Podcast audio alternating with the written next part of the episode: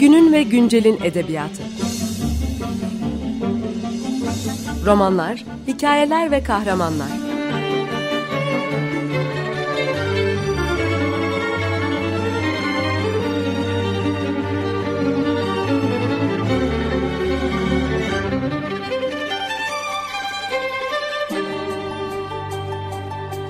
Hazırlayan ve sunan Seval Şahin.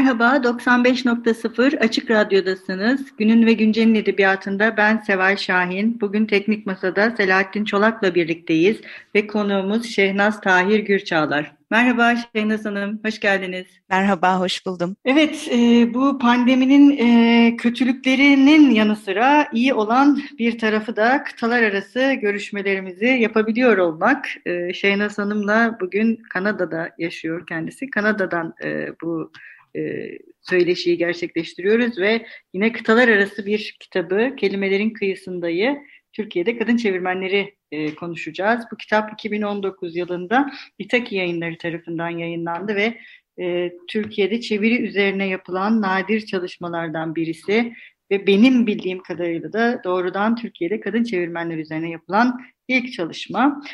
E, yani Şehnaz Hanım nereden aklınıza geldi bu kitap? Nasıl bu kitabı yapma fikri doğdu? Çok teşekkürler Seval Hanım. Öncelikle ilginiz için çok teşekkürler. E, davetiniz için çok teşekkürler.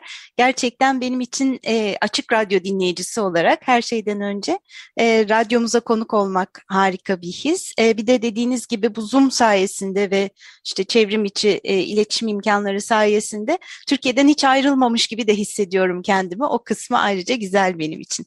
E, kitaba ilginiz için gerçekten teşekkür ederim. Benim için e, bu kitabın oku okurla buluşması, doğru yerlerden ses getirmesi gerçekten çok önemli. Kadın çevirmenler üzerine hani başlığı kadın çevirmenler olan ve kapsamında yine işte kadınlık, çevirmenlik e, sorunlarına eğilen e, tek kitap olabilir, haklısınız. E, bundan önce e, sanıyorum e, Fransızca çıkmış kadın çevirmen öyküleri üzerine e, öyküleri dediğim kadın çevirmen biyografileri üzerine bir kitap e, çeviri olarak aktarıldı Türkçe'ye. Ama Türkiye'de kadın çevirmenler konusunda bir çalışma yoktu. Bu e, kitabın fikri aslında e, çeviri tarihi üzerine yürüttüğüm bir doktora dersinde çıktı.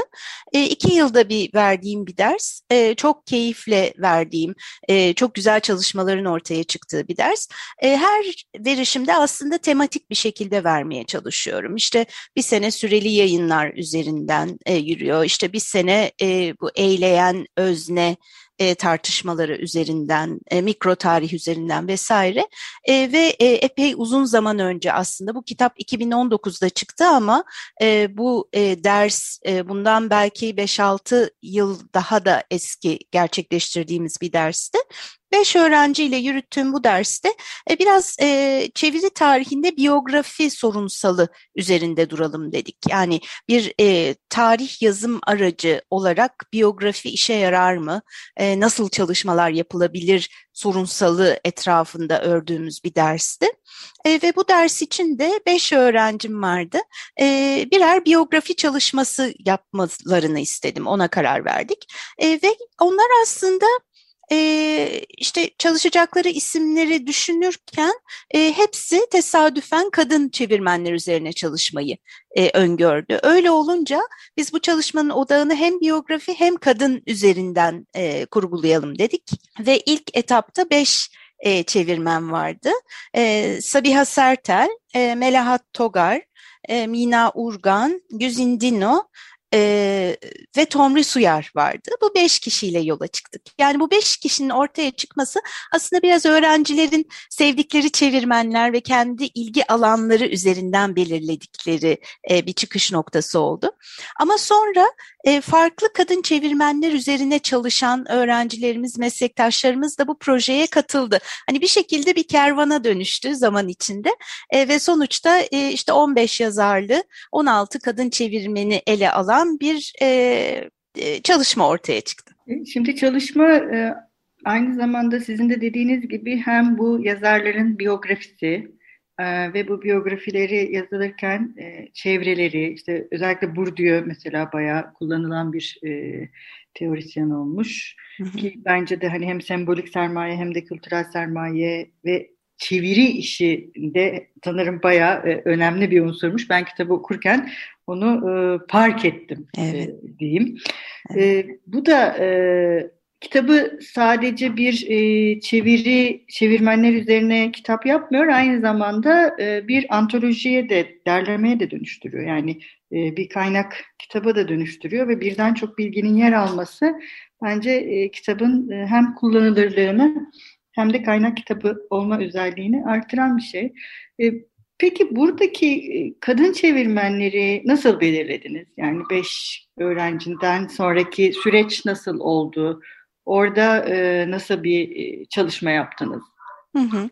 E, şimdi e, bu çalışmaların hiçbiri e, bu ilk beş öğrencinin dışında sonradan katılan çalışmaların hiçbiri orijinali bu e, kitap için yapılmış çalışmalar değil. Hepsi aslında öğrenci e, ya da işte eski mezunlarımız, hocalarımız, meslektaşlarımızın zaten kendi çalışma alanları olarak üzerinde çalışma yaptıkları kişilerdi.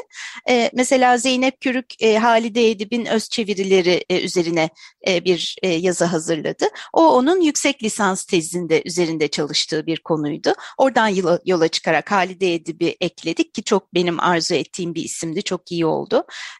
Pınar Besen ne yazık ki e, bu kitabın yazım sürecinde çok genç yaşta kaybettiğimiz bir meslektaşımız e, tiyatro üzerine doktora yapıyordu ve Seniha Bedri üzerine zaten çalışmaya, kafa yormaya başlamış bir insandı. O öyle katkıda bulundu. E, Özlem Berk Albaht'ın Azra Erhat üzerine zaten e, gezi yazıları, mavi yolculuk, mavi Anadolu kavramı üzerinde çalışan bir insandı. Azra Erhat'ı ondan e, böyle ele almasını rica ettik vesaire. Yani aslında e, biraz da e, çeviri bilimde çalışılan konuların bir panoramasını da sunuyor diyebilirim. Yakın çeviri tarihiyle ilgili olarak. Aşağı yukarı ele alınan konuların kadın yönünden, kadın çevirmen bakış açısından da yorumlanışı oldu bu ortaya çıkan. Ee, en son benim özellikle inisiyatifimle e, ilave ettiğimiz son bölüm sözlü çeviri üzerine. Ben bunu çok önemsiyorum çünkü çeviri dediğimizde biliyorsunuz hala yazılı çeviri ve özellikle edebiyat çevirisi ön plana çıkıyor oluyor. E, kitaptaki çevirmenlerin çoğu da zaten bu alanlarda çalışan, tiyatro, edebiyat üzerine e, çalışan çevirmenler, yazarlar. E, o yüzden mutlaka e, sözlü çeviri üzerine çalışan e, birkaç insanı da dahil etmek istemiştim. Ve çok e, sevgili meslektaşım Özüm Arzık e, bu konuda çok güzel bir çalışma yaptı. E, ve tamamen bir sözlü tarih örneği olarak söyleşilerle e, sözlü çeviri, konferans çevirmenliği alanının duayeni üç insanı e, bu kitaba dahil etmemize yardımcı oldu. E, yani aslında e, bu kitapta yer alan her bir e, çalışmanın kendi içinde de bir hikayesi, bir oluşum süreci var. Evet, bu e, dediğiniz gibi son bölüm e, sözlü tarih çalışması e, yapılması yani farklı disiplinlerin hem de özellikle çeviride çok faydalı olmuş. Ben de onu konuşalım istiyordum. İyi ki bu noktada siz de bunu vurguladınız. Şimdi bir de peki kadın çevirmen olmak ne dersiniz? Yani kadın yani şey hep çok konuşuluyor ya kadın yazar olmak, kadın şair olmak. Peki kadın çevirmen olmak diye bir şeyden bahsedebilir miyiz? Yani burada e, kadın olmanın bir e, etkisi var mı bu çevirilere? Şimdi bu kitaptaki kadın çevirmenler ölçeğinde soruyorsanız bu değişecektir e, mutlaka her birinin kadın oluşu kendi çeviri seçimlerini, e, çevirmenlik kimliklerinin oluşumunu farklı biçimlerde etkilemiştir. Ama çeviri stratejilerini, çeviri yapma biçimlerini her birinin e, eşit düzeyde etkilediğini söyleyemeyiz.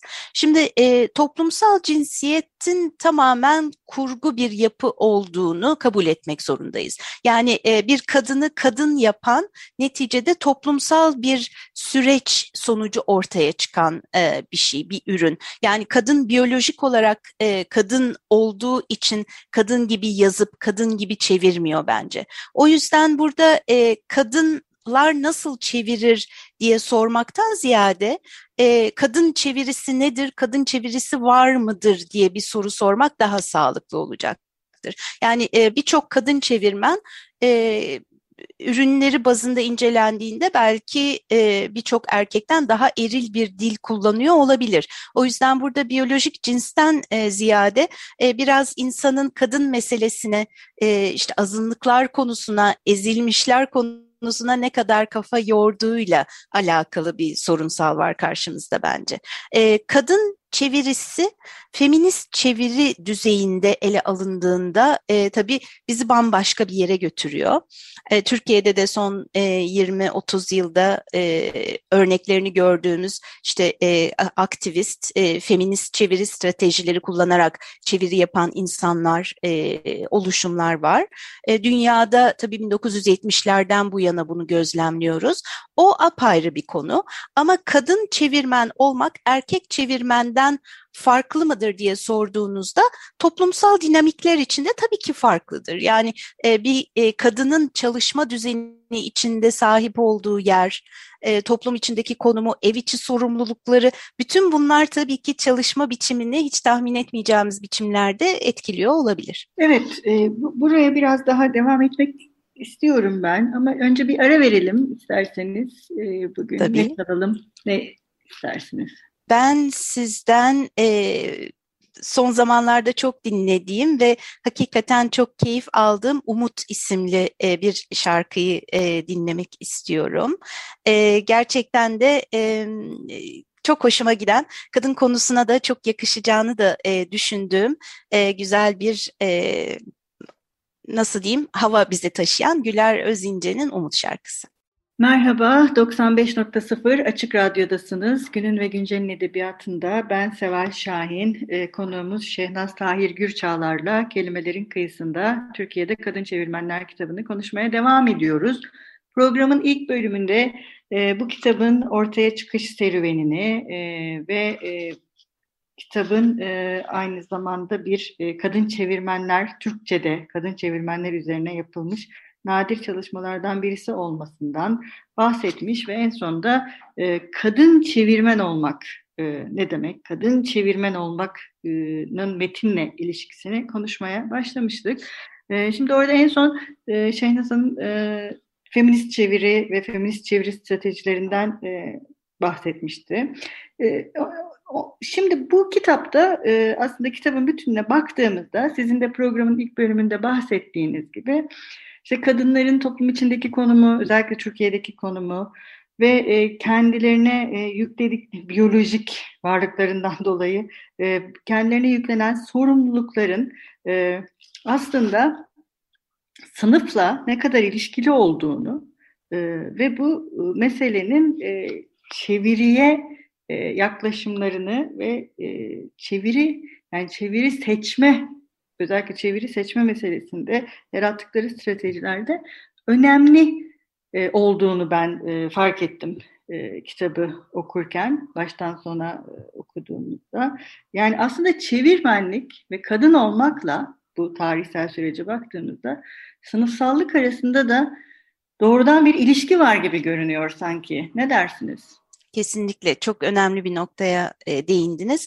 E, dönüp baktığımızda e, bu kadınların ortak bir yönü var mı? Hani hepsini e, ortak bir paydada birleştiren bir şey var mı diye baktığımızda aslında ait oldukları işte oldukça e, yüksek bir işte sosyoekonomik sınıf, e, hepsinin çok küçük yaşta yabancı dil öğrenme şansı bulması, e, büyük bir kısmının yurt dışında yaşaması, yurt dışı deneyimlerinin olması. Bunlar tabii ki Türkiye'de belli bir dönemde belli bir sosyo sosyoekonomik e, sınıfa e, sunulan, onların sahip olabildiği olanaklar ve aslında çevirmen kimliklerini belirleyen de aslında e, bulundukları sınıf olmuş bu kadınların. Ama öte yandan hani kadın özgürleşmesi açısından baktığımızda e, bazılarının gerçekten e, çok kendine özgü, bağımsız bir duruşu varken bazılarının özellikle hayatlarındaki erkek figürlerine çok e, büyük bir alan açtıklarını, hatta tabiri caizse kendi kimliklerini onların kimliklerine ikincil hale getirdiklerini de görüyoruz.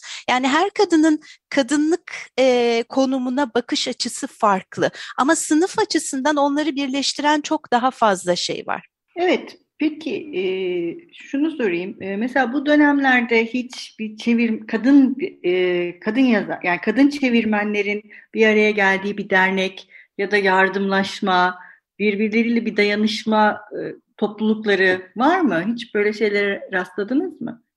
Şu anda açıkçası çok günceli takip edemediğimi söylemeliyim. E, mutlaka özellikle feminizm üzerine çalışan insanların bir araya gelip e, ortak e, şeyler ürettiği ortamlar vardır eminim.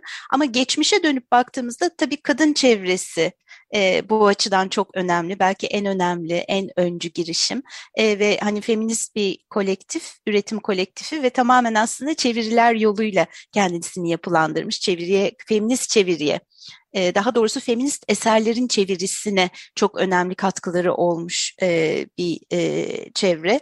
E, bazı web siteleri var. E, işte Çatlak Zemin bildiğim kadarıyla beş harfliler. E, bunların e, feminist çeviri e, konusunda çalışmaları, çabaları var. Gül Dünya yayınları sanıyorum hala e, devam evet, etmekte evet, olan evet. bir girişim. Hani bunlar belki feminist çeviri odağı olabilecek potansiyel olarak çalışmaların yapıldığı yerler. Evet bir de yani, yani geçmişte ama böyle bir e, sadece kadın çevirmenlere has bir girişim sanırım yok değil mi? E, hayır yani kadın çevirmen olarak adını koyup da feminist çeviri yapacağız, eserleri ona göre seçeceğiz, stratejileri ona göre yapılandıracağız diyerek yola çıkmış bir e, topluluk yok. Evet, o topluluk yok. Peki, e, şimdi bu e, çevirmenlerden Pınar Kür, Tomris Uyar, Halide Edip, mesela bunlar e, aynı zamanda yazar, yani edebiyatçılar. E, bu edebiyatçı olmak sizce e, yani kurgu yazan birileri olarak e, bu çevirmenler e, sizce aynı zamanda yani bu bir e, avantaj mı dezavantaj mı? Ne dersiniz? E, bu aslında biraz e, yazarın çevirmenin kim olduğuna da bağlı. E, mesela Pınar Kür'e baktığımızda, Tomris Uyar'a baktığımızda onların e, kendi e, kurmaca yazılarıyla yaptıkları çevirilerin birbirini beslediğini görüyoruz. Mesela Pınar Kür e, belli noktalarda e, çeviri yaparak e, kendi yaratıcılığını da hızlandırıyor anladığım kadarıyla. E, ya da Tomris Uyar da e, hani her zaman çeviri yapmaya devam etmiş bir insan. Hani verimli bir şekilde birbirini besleyen iki paralel uğraş gibi gördüklerini düşünüyorum ben. Hani e, çeviri yapmak ikincil e, işte angarya sadece maddi kaygılarla yapılan bir şey değil kesinlikle bu kadınlar için.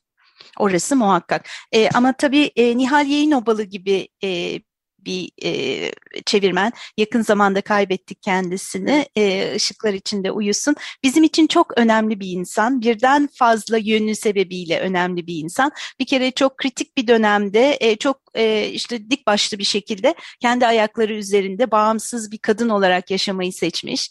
E, bunun bedelini e, ödemiş bir insan. E, çeviri açısından sözde çeviri dediğimiz e, aslında çeviri olmayıp telif bir eser olan ama kendisinin e, çeviri olarak sunduğu bir romanı var. E, Genç Kızlar e, çok iyi bilinir. Sonradan kendi telif eseri olarak yayınlandı bu. E, Nihal Yayınobalı'ya baktığımızda o çevirmen olarak e, aslında önce adını duyuruyor, e, ortama giriyor. Fakat bir taraftan her zaman da kendi özgün çalışmaları var. Belli bir noktaya geldikten sonra bu özgün çalışmaları kendi adıyla ortaya e, koyabiliyor mesela. Onun için çeviri belki bir basamak daha farklı bir giriş e, oluyor edebiyat dünyasına. Ama sonra her zaman yan yana paralel e, yürüttüğü uğraşlar oluyor. E, Gönül ve Gülten Suveren kardeşler var. Ben yine çok önemsiyorum onları. Bence e, sonradan haksız haksız yere de e, çok eleştirildiler. E, çeviri emekçileri hakikaten iki çok değerli, e, bence kendine özgü e, insan kendi e, özgün çalışmaları da olmuş edebiyat dışı alanlarda ama gerçek birer çeviri emekçisi ve bir dönemin ruhunu, çeviriden beklentileri müthiş anlayabiliyoruz aslında e, bugün onların çevirilerine bakınca. Onlar bu yaratıcılıklarını çeviri alanıyla sınırlandırmakla yetinmişler. E, özgün yazıya, edebiyata geçmemişler mesela. Her birinin kendini tanımlayış biçimi farklı o açıdan. Evet, bir de mesela şimdi kitabın tamamına baktığımızda e, ben de mesela Gönül ve Gülten Süveren, yani bunları hep altın kitaplar ve Agatha Christie çevirileri yani evet.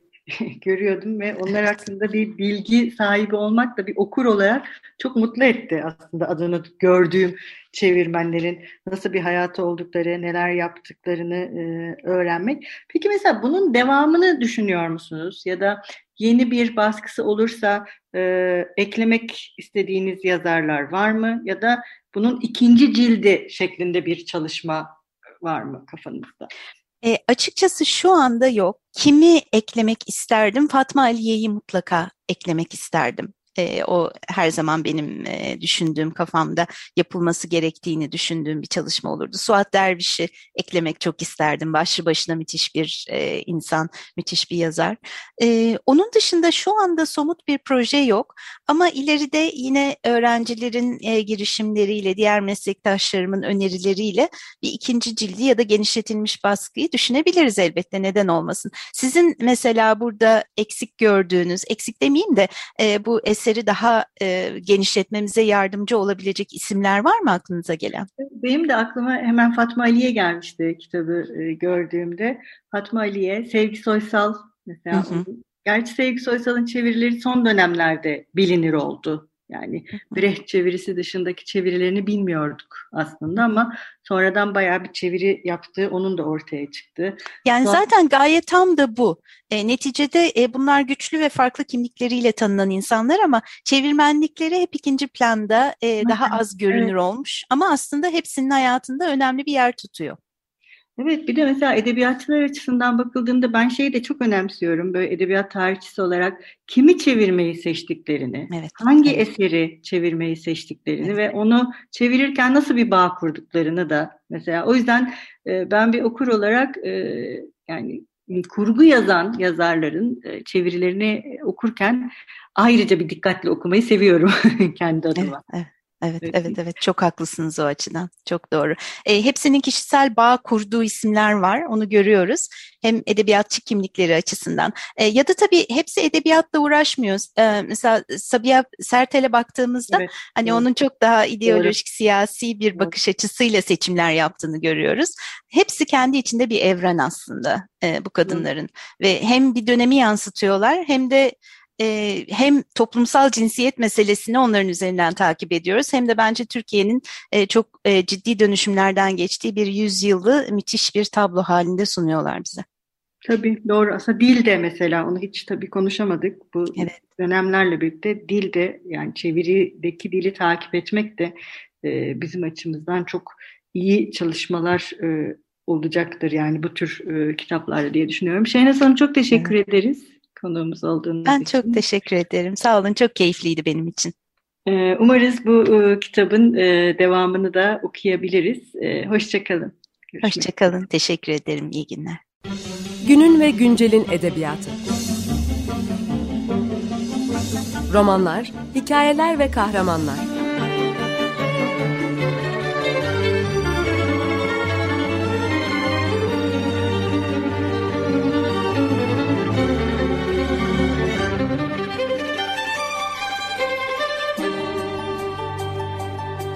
Hazırlayan ve sunan Seval Şahin